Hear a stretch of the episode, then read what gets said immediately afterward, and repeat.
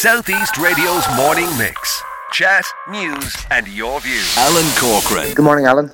So, Sean, you texted me late last night to say we had 50 more arrivals that uh, had to be housed somewhere. What's happened, Sean? Yeah, we had 140 in total uh, came in on the vessel from Cherbourg yesterday, Alan, and 46 of those people are now. Um, well, I suppose uh, they woke up this morning in a GAA complex here in St Mary's GAA Club in Tagoat.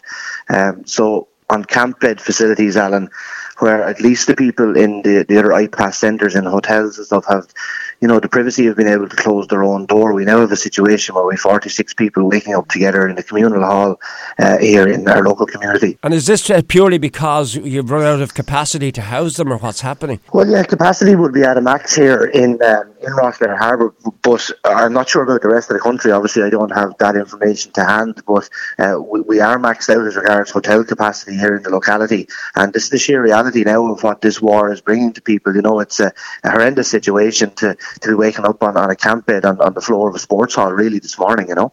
Well, fair play to St Mary's GAA Club for coming to the rescue once again, showing how the clubs are prepared to get involved. What level of facilities have they got on those camp beds? Yeah, absolutely. Well done to St Mary's Rosslare, you know, and I'm sure uh, lots of other GAA clubs uh, and, and, other sporting organisations would do the same.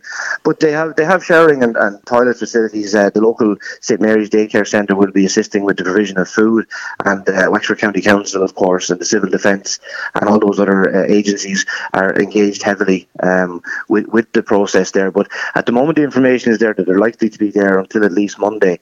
Um, but it is it is a, a very tough situation for those people. So now we're heading into the weekend. Are you expecting more arrivals, Sean?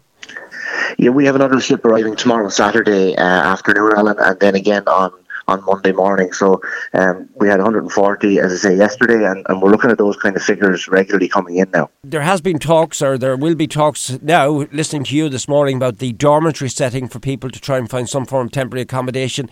And we've even heard talks of tented villages. So at, the, at, the, very least, you could offer people is a safe uh, roof over their heads, but, you know, tented tented villages really, you know, doesn't bear thinking about at this time of the year, or really at any uh, time of the year. So, you know, I think structures need to be tightened up a little bit, and and maybe uh, other accommodation sites explored. Now, there, there's a major call continually, and you're making it continually about a, a, structure, some form of funding.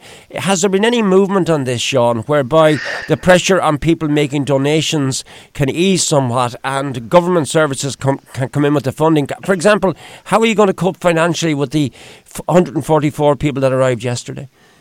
Well, that's right, Alan. You know, I've been calling Councillor Ger Carthy's been calling, uh, uh, you know, Minister Browne has been calling, and I think the time for calling and talking is over now, Alan. We've called on Roderic O'Gorman, uh, Minister with responsibility for this area, to put some funding in place and put the correct structures in place. Yesterday afternoon, the Thursday afternoon ferry is a tricky one for us because the ship doesn't get alongside until half past two, and then it's almost half past three or four o'clock before we actually see people because of the various processes that uh, people have to go through.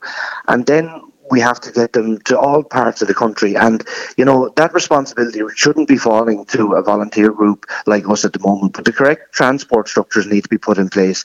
You know, contracts need to be signed with coach companies. I, I know there, there are, you know, piecemeal contracts signed from time to time to have coach facilities and minibus facilities available, but we had one coach yesterday, but, and we had 18 people that needed to go to Huckless Village. We had people going to Cavan, with people going to Dublin, with people going up the road here to Tagoat. So, you know, we, we're three weeks in almost now.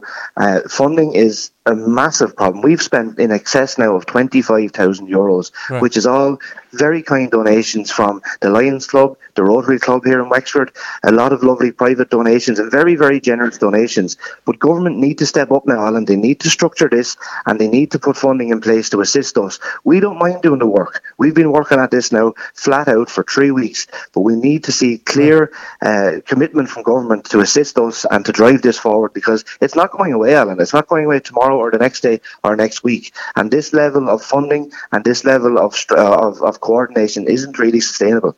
And have you had any government funding whatsoever, Sean? Anything?